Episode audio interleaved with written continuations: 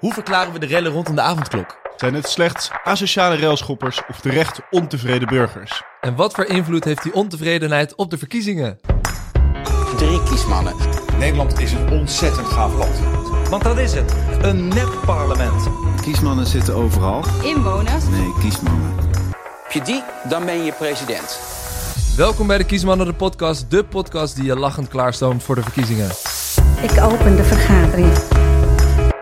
En ik geef nu het woord aan Dylan, Ja jongens, goed jullie weer te zien. Eh, het was natuurlijk een turbulente week. Man, man, man. En mijn vraag eigenlijk aan jullie is, eh, Jochem, heb jij een beetje gereld de afgelopen week? Ah, ik was er de hele week, dag en nacht, Museumplein. je kent me. Ja, wat een onzin. Nee, nee, nee. ik heb je wel op een paar van die vlogs van, eh van Roofing voorbij zien komen. ja. Ah, mijn eerste moment of, eh, of fame dan misschien. Nee, ik, ik heb wel AT5 zitten kijken. Eh, dat was dan hier in Amsterdam, maar ik heb natuurlijk ook NOS-journaal gevolgd en dingen van, eh, van alle rellen die er in de afgelopen weken eh, rondom, de, rondom de avondklok waren, waren ontstaan. Ik was er wel gefascineerd door. Ben niet Ehm, zelf gereld. Ik heb niet zelf geld. Jij, jij ook niet, hè? Nee, nee, nee, Dus, nee, Nee, brave burger. Brave Hendrikjes zijn Ja. we, hè? Heb jij ik ook niet. Nee, dank voor het vragen. Eh, nee, eh, nee, ik ook niet gereld. Vroeger ook eigenlijk niet. Nee. Ik vind wel dat ik hou wel een beetje van sensatie. Ik had vroeger ook altijd, als er dan de studentenprotesten waren in Amsterdam bijvoorbeeld, dan eh, dat ik daar altijd als stiekem een kijkje ging, eh, ging nemen. Je had het maagdenhuisprotest en dat soort dingen. Maar dan echt lekker aan de zijlijn staan. Ja, wel een beetje aan de zijlijn. ja, ik zat er nooit tussenin. Ik zat er nooit tussenin. Maar vroeger was jij wel een beetje een ADO-hooligan, toch, Joch? Nou, ik heb, oprecht, ik heb oprecht wel een keer vroeger, eh, vroeger ook goed gereld. Ehm, of goed gereld, maar dan, dan stond, je, stond je bij ADO Den Haag tussen, tussen de hooligans. Het was echt wel een sociaal experiment. eh, om, om te zien wat, voor, wat, wat daar leeft. En af en toe er gebeurde er wel eens wat. En dan stond je daartussen. Maar ik ben nooit opgepakt of zo. Nee, dus, nou goed. Dus jij hebt vooral veel ervaring met eh, bijrellen staan, maar nooit er middenin. Nee, maar waar gaan we het over hebben vandaag? We gaan het deze aflevering hebben over de rellen die zijn ontstaan afgelopen week sinds het invoeren dus van die avondklok. We hebben namelijk eh, internationaal nieuws gehaald, jongens.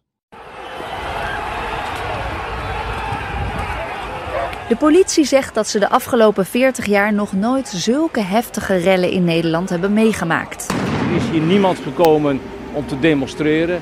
Wat hier kwam, dat is allemaal gekomen om, de boel, om relden te trappen, om eh, de politie aan te pakken. Wat is er gebeurd de afgelopen week sinds het ingaan van die avondklok? Het begon natuurlijk allemaal eh, vorige week zondag, eh, 24 januari, met die demonstratie op het Museumplein. Werd hard door de ME natuurlijk uit elkaar geslagen, iedereen uiteengedreven. En ook in de rest van het land, in steden als Urk, Rotterdam, Hilversum, Eindhoven en eh, nou, nog veel meer steden, vonden dus rellen plaats naar aanleiding, eh, na het ingaan van die avondklok. Ja, de pleuris brak uit in Nederland. Ja, wel echt. Het was, eh, het was on-Nederlands. De he- meest heftige rellen in 40 jaar, sinds de krakersrellen. Ehm, en het was toen eigenlijk even wachten op de politieke reactie uit het eh, hoogste ambt eh, van premier Rutte. Maar die kwam, Ja, het was op een zondag natuurlijk. het was op een zondag, maar eh, twee dagen daarna kwam Rutte met een reactie. Dit is crimineel gedrag. En dan gaan we niet zoeken naar diepe sociologische betekenissen of oorzaken. Eh, crimineel gedrag, daar hebben we de politie voor. Die doen fantastisch werk in Nederland. Ja, en meneer Rutte, wij zijn eigenlijk wel benieuwd naar die sociologische oorzaken.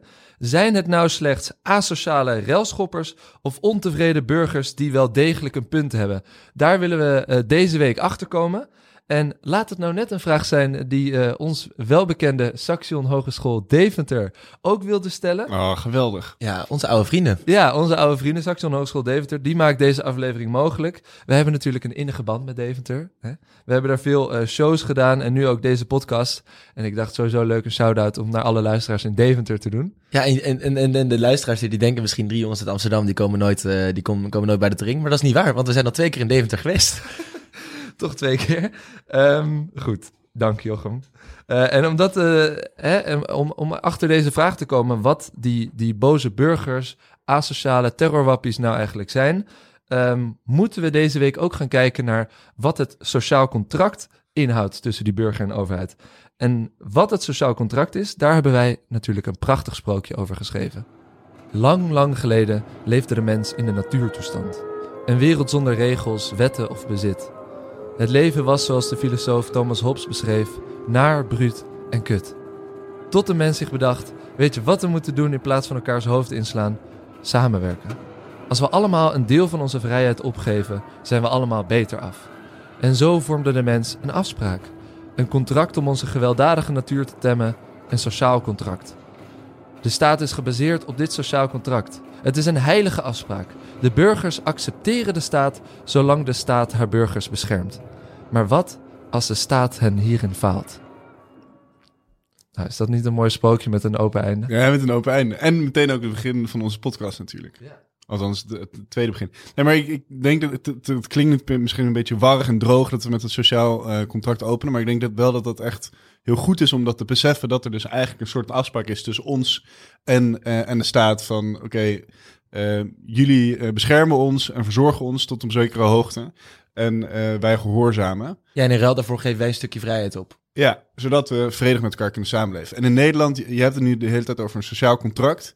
Eh, gaat dat, s- dat contract tussen de burger en de staat eigenlijk nog wel een stukje verder? Want eh, de staat die beschermt ons niet alleen, maar we hebben hier ook een verzorgingsstaat. Dus Nederland die zorgt er eigenlijk ook voor dat we verzorgd worden in ons welzijn. Dat betekent dat we goed onderwijs genieten. de gezondheidszorg wordt tot een zekere hoogte voor ons geregeld. Er wordt gezorgd dat er, dat er werk is, sociale cohesie, noem het maar op. Ehm, dus we hebben niet alleen maar een soort van sociaal contract, maar ook een verzorgingsstaat. En die twee dingen zijn heel erg belangrijk om in ons achterhoofd te houden, eigenlijk eh, gedurende deze hele podcast. En misschien wel gedurende je hele burgerlijke leven. Ja, dus als, als, als eh, zo'n zo Mark Rutte die zegt... ik ben niet op zoek naar sociologische verklaringen... eigenlijk een van de kernvragen die wij dus willen stellen is... is dat vertrouwen tussen in, van de burger in de overheid... is dat er nog wel of moeten wij op zoek naar een soort herdefinitie... van, eh, van dat vertrouwen en moet de overheid eigenlijk dat vertrouwen herwinnen? We hebben natuurlijk ook eerder gehad over die toeslagenaffaire... dat het vertrouwen weg was. Eh, we, zien het, we zien het eigenlijk al jaren eh, ontstaan... dat we een groeiende groep hebben die echt intense wantrouwen heeft in Mhm. zo'n overheid. En misschien zien we dat nu bij, die- bij, die, bij die rellen. En dat is denk ik wat we moeten gaan verklaren vandaag. Zien we dat deels terug. Dat we daar mensen hebben staan op het Museumplein of in Eindhoven... die eh, ja, echt, echt wantrouwen hebben. Niet alleen in die avondklok. Hè, want veel mensen werden meteen ge- ge- gelinkt aan de avondklok. Dat is ook logisch, want daarom gingen ze de straat op. Maar dat het van een veel diepere...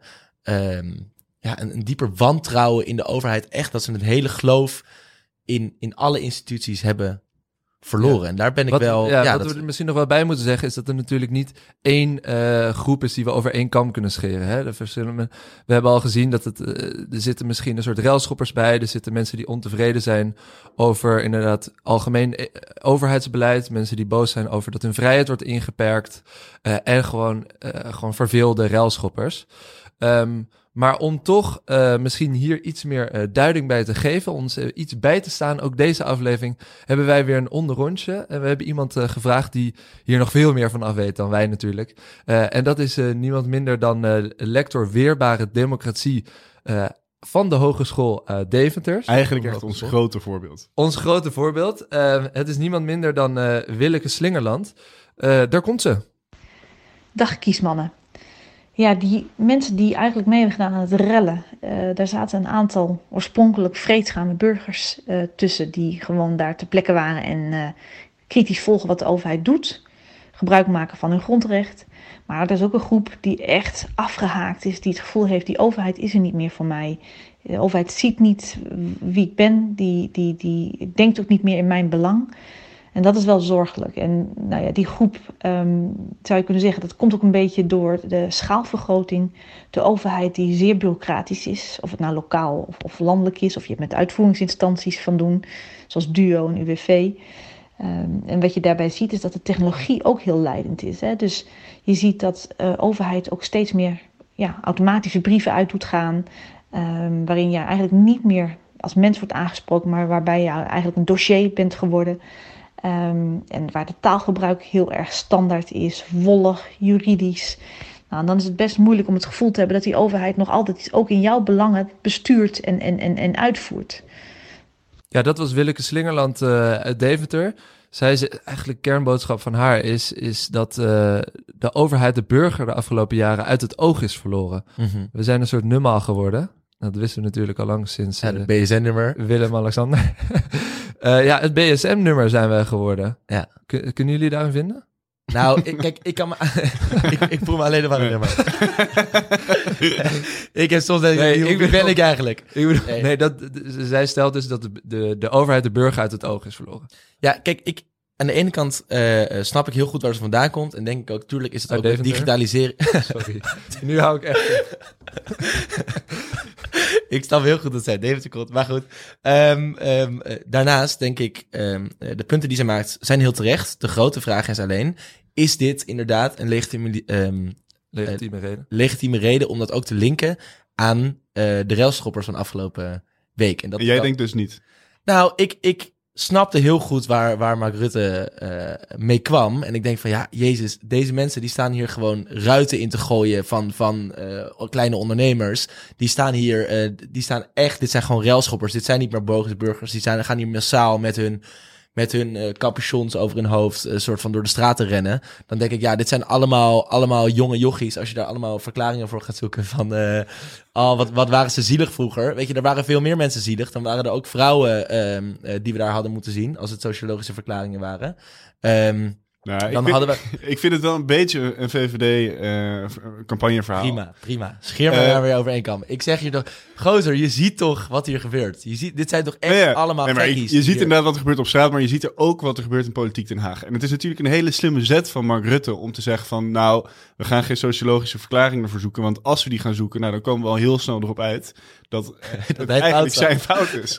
en het is natuurlijk in die zin wel heel lekker gespind met de verkiezingen, dat hij nu zegt van, dit is absoluut onacceptabel. We gaan het hardhandig aanpakken. Lekker law and order. Lekker die VVD-mentaliteit er nog even lekker doordrukken voor die verkiezingen. En Ja. vooral afleiden van wat er eigenlijk ten grondslag zou kunnen liggen aan deze hele rellen. Want, want wat is dat volgens jou? Nou, Nou, mag je één ding tussendoor nee, mag niet. Nee, Ik zou nog heel even doorgaan. Nee, er is natuurlijk ook wel een verschil tussen eh, enerzijds het afkeuren van het geweld, hè, wat bijna eigenlijk alle politici hebben gedaan, en het tegelijkertijd zoeken naar verklaringen van wat dat geweld zou eh, veroorzaken. Ja, en Eh, terug naar jou, Floris. Ja, bedankt. nee, maar het is inderdaad wel echt interessant als je kijkt naar de discussies van de afgelopen dagen. Zie je dat de eerste reactie van eigenlijk alle partijen was afschuwelijk. Dit mag niet. Ondernemers beschermen, stad beschermen. Super mooi betoog trouwens nog van Abu Talib in Rotterdam. Die een soort van persoonlijk eh, de relschoppers aansprak en vroeg of ze tevreden zijn. Ehm, maar eigenlijk steeds eh, langer na die rellen zijn partijen ook gaan bijdragen. Gaan, gaan, gaan zeggen van ja, volgens mij ligt hier ook nog wel echt iets anders ten grondslag. Dan alleen maar moedwillige relschoppings eh, in, in de steden. Oké, maar wat is dat volgens jullie? Nou, ik denk juist dat er dus echt een, sociologische verklaring ten grondslag ligt. Wat betekent dat er dus wel een, een, een, een aanzwijmende eh, ontevredenheid is van de burgers. Die gaat over hoe de overheid met hun omgaat. Mhm. En eh, we, hadden het, we hoorden het net al in, de, in het onder onsje. Er is gewoon superveel ontevredenheid over bepaalde dingen die de overheid eigenlijk voor ons zou moeten regelen. En eh, eh, paar toeslagen, nou, de toeslagenaffaire is bijvoorbeeld een, eh, een symptoom daarvan. Dat de overheid in plaats van onze vriend eh, de vijand wordt. De Mhm. burgers letterlijk niet meer ziet. En eh, zo lang aanklaagt totdat je eigenlijk in de nauw bent getreden. Ja, wat Willeke Slingerland ook zei, de, de overheid is steeds meer gaan digitaliseren. Ja, een soort van machine. Eh, ja, dus ook, dat blijkt ook uit dat rapport van de toeslagenaffaire, dat de menselijkheid uit het oog is geraakt. Ehm, dat er geen persoonlijke aandacht meer is voor, voor de burger, voor, voor de case-by-case eh, contexten van mensen. Hmm. Ehm, en dat, dat de overheid eigenlijk vervreemd is geraakt van de burger. Het hele contact is eigenlijk kwijt. Ja, ja en, en dat is natuurlijk alleen al. Dat, dit gaat zeg maar, nog alleen nog maar over het contact. Eh, maar als we het hebben over die verzorgingsstaat, daar we het net even over hebben, dan zien we ook dat de verzorgingsstaat eigenlijk steeds meer afgebrokkeld wordt. Mhm. steeds meer faalt in het voorzien van bepaalde zekerheden. En dat raakt zeker, en misschien nog wel het meest, de jongeren. Juist de jongeren die zijn nu super eh, onzeker als het gaat om werk vinden. Heel veel mensen die zitten nu in flexbanen, worden ZZP'er, we kunnen geen huizen kopen. Eh, Maar deels, kijk, als, als we het hebben over die jongeren die nu de straat op gingen, eh, snap ik ook echt wel dat die dat, die doen dat echt niet omdat ze geen huis kunnen kopen. Die doen dat ook gewoon omdat ze verveeld thuis zitten. Kijk, en dat snap ik heel goed. Eh, maar de vraag is, is dat een sociologische verklaring? nou ja, ik denk dus wel, want dat betekent dus dat we als staat te weinig naar hun omkijken en hebben Ja, maar gekeken. wat Jochem zegt, dat heeft ook vooral met de lockdown. Ja, is consequentie van de lockdown. Maar misschien, dat is ook misschien Ja, maar er iets is waar we toch- wel naar moeten kijken. Er is toch een verschil tussen.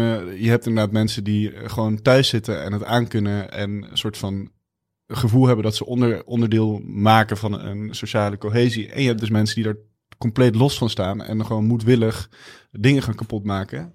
En dat, je kan natuurlijk zeggen tot op zulke hoogte, ja, dat zijn gewoon fucking idioten. Moeten ze niet doen. Aan de andere kant zijn het dus wel zoveel mensen dat hier dus iets onder zit, wat Ja. we niet helemaal weg kunnen wijven. Hoe, hoe sta jij daarin deel? Ben je Nou ja, eens? Nogmaals, het is een, een hele grote groep, hè? Dus inderdaad, er zijn... Ja, die eh, diversiteit was enorm. Ja, en, ehm, maar het, het, ik ben het wel deels met Floris eens dat ondanks het feit dat het zo'n verschillende groep is, of verschillende groepen moet ik eigenlijk zeggen, die één ding gemeen hebben, is dat ze heel erg veel... Dat ze heel gemeen zijn. Dat ze, ze zijn echt gemeen. Dat ze, ehm, eh, dat ze, dat ze de, de overheid dus aan het wantrouwen zijn. Dat ze heel erg ontevreden zijn over de overheid. En je zou wel kunnen zeggen, niet alleen de afgelopen 30 jaar, maar vooral ook de afgelopen 10 jaar, is die verzorgingsstaat waar we het eerder over hadden, is wel echt afgeslankt. Veel overheidstaken zijn gedecentraliseerd. Hè, veel jeugdzorg Dus bijvoorbeeld. min- minder op nationaal niveau, Minder maar meer op lokaal. Veel meer op Ja. de gemeente en tegelijkertijd ook veel bezuinigd. Zowel op de zorg als op het onderwijs. Veel speciaal onderwijs is in het geding gekomen. Ehm, veel uh, jongeren gezondheidszorg, geestelijke gezondheidszorg voor jongens in het geding gekomen.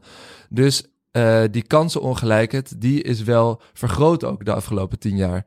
Uh, en, en veel mensen die zeggen de, dus ook, wat mij betreft terecht, in zekere zin heeft dit dus ook geleid tot een grotere onrust, tot een sluimerende onvrede onder een steeds grotere groep. Vooral inderdaad die kwetsbare jongeren, ja. die dan in tijden van lockdown, van binnenzitten, niet kunnen sporten, uh, op zoek zijn naar sensatie, die een soort uitlaatklep nodig hebt, die je niet bij ADO en Den Haag in het stadion nu kan hebben. ADO. Uh, Leuk, raar. FC Den Haag zeggen wij gewoon hoor. Oké, okay, prima. Maar in ieder geval dat... Maar in die zin zijn, zijn de, is die avondklok was gewoon de druppel. Dat en is de daarom druppel, precies. Dus, dus als denk, we zeggen herdefinitie van het sociaal contract, wat moet er dan gebeuren? Ik denk dat er weer...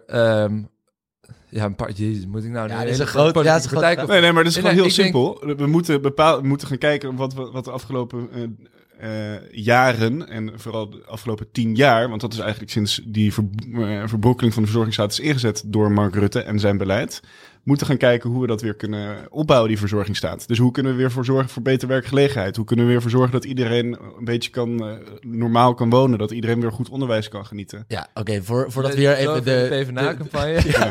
Voordat we hier even Mark gaan bashen. Eh, dit, dit op zich, dat, dat wantrouwen in de politiek, dat zie je wereldwijd natuurlijk. Dat is niet alleen in Nederland, waar er heel veel groepen afhaken. Dat heeft niet alleen te maken met dat, het feit dat, dat Mark Rutte eh, misschien bezuinigd heeft op sociale voorzieningen. Dat zou ook te ma- ma- kunnen maken hebben met, met, met globalisering, waar we het over hebben. We hebben het over eh, ehm, doorgeslagen technologie, Ja. eh, technologische ontwikkelingen waar, eh, waar mevrouw Slingerland het over had. Dus dat zijn natuurlijk ik bedoel, ik, ik snap wel, en er zijn ook partijen, en dat is misschien een mooi linkje ook van hoe reageren die partijen erop. Ehm, eh, er zijn partijen die, die eh, Mark Rutte het een en ander verwijten. Ehm, maar Mark Rutte is eigenlijk de lachende derde als, als het hier om gaat. We zien natuurlijk over, over zes weken zijn er al verkiezingen. Wij kijken daar enorm naar uit. En de grote vraag is, wat gaan deze rellen en deze onrust in Nederland, eh, ja, hoe gaat het uitpakken richting de verkiezingen? Eh, zijn daar consequenties voor? Ehm, eh, ja, en, en, en hoe, gaat dat, eh, hoe gaat dat te werk? Er werd een debat aangevraagd door Geert Wilders vorige week. Die, eh, die wou meteen een debat. Die kwam uiteindelijk pas woensdag na de rellen. Toen die rellen eigenlijk weer een beetje waren gekalmeerd.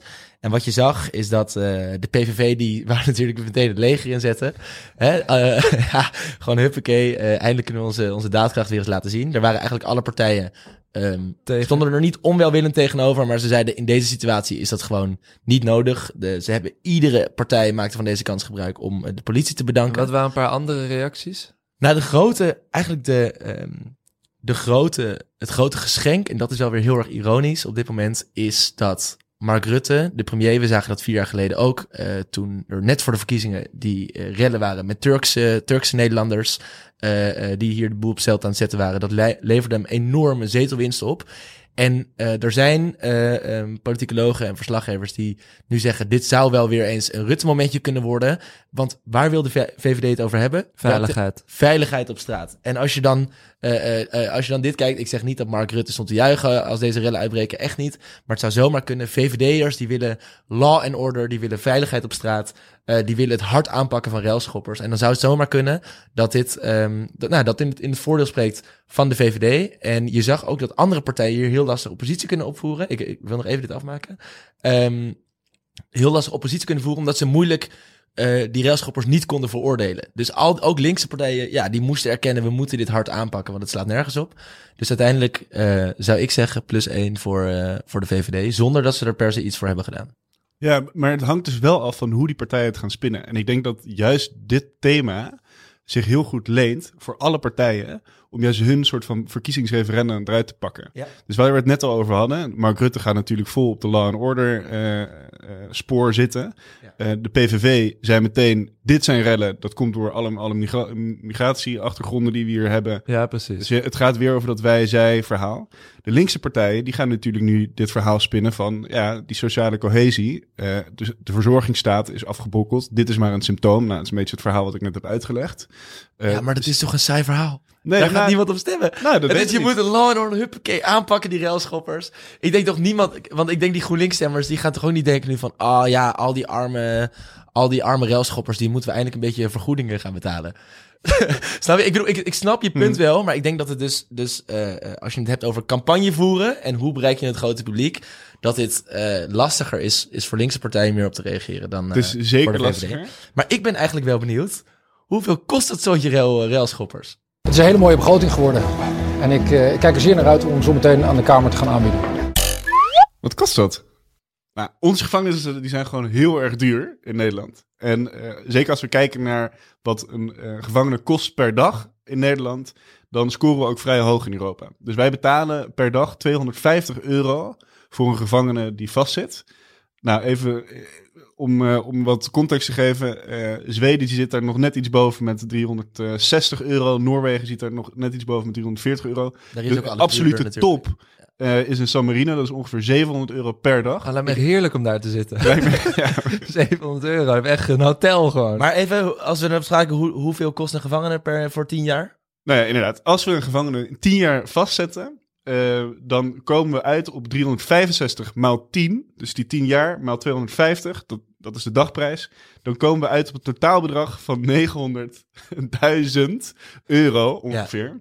Ja. En dat is nog maar één railschopper. Ja, eh, wat is uw dagprijs vandaag? Eh, nou goed, doe er maar drie. Goed. Eh, ik, vind het, ik vind het duur, maar ik weet niet of... Ja, Nee, maar het Ja, heeft ik- toch ook helemaal geen zin, dit, jongens. 10 jaar in de bak zetten. Maar goed, toch eh, goed dat maar we misschien dat wel een leuk weten. feitje is dat de gevangenissen in Nederland zijn dus zo leeg... dat wij dus ook gevangenen uit het buitenland in onze gevangenissen stoppen. Oh. En daar krijgen we dan als Nederland weer geld voor. Dus we hebben, omdat wij ook heel lang zo'n beleid eh, hebben gevoerd... van dat iedereen gewoon taakstraffen krijgt.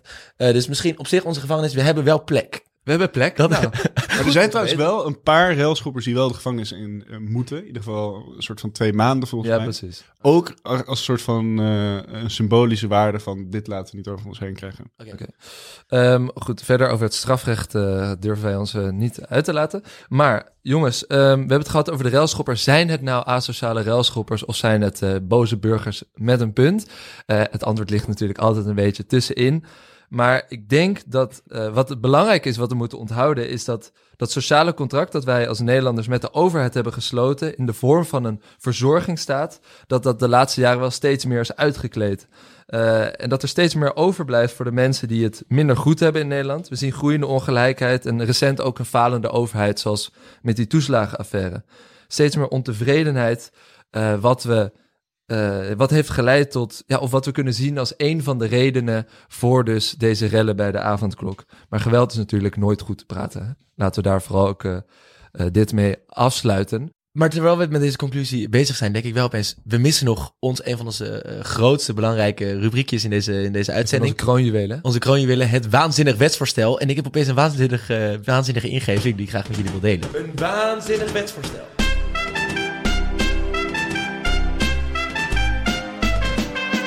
Ik zat namelijk te denken, we hebben nu al die railschoppers die komen na negen uur buiten.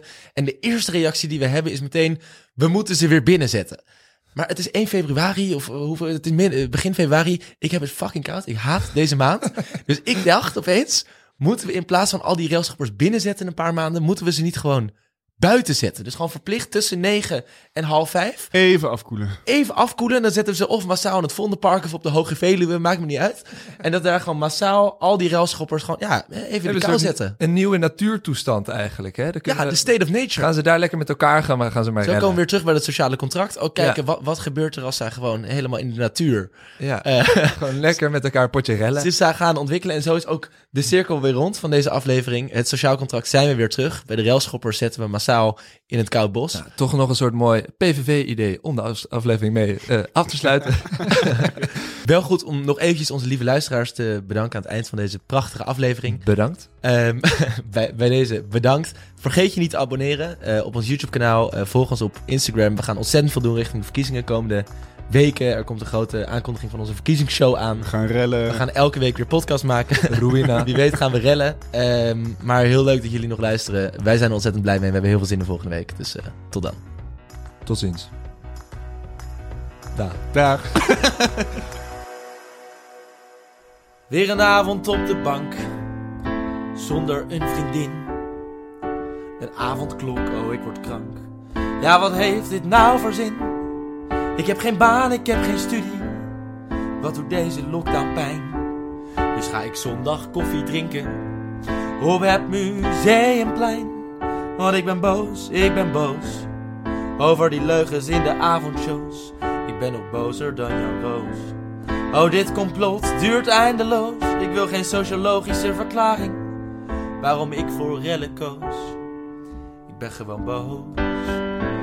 Oh, ik ben gewoon boos. Rellen in het stemhokje. Ja, lieve luisteraars, wij snappen het wel. De kiesmannen zijn er ook helemaal klaar mee. En ook wij willen er gewoon weer op uit, op avontuur, richting deze zomer. Zodat we met z'n allen elkaar weer kunnen omhelzen. Dat we elkaar kunnen zoenen, dat we met elkaar kunnen dansen. Maar nu moeten de beentjes even gestrekt worden. We moeten eventjes uit ons huis, uit die opsluiting. Het is even niet anders, maar we zijn helemaal klaar met die avondklok, die lockdown. Dus laat je even gaan op deze Binnenhof banger in je Kiesmannen podcast. Let's go, ah.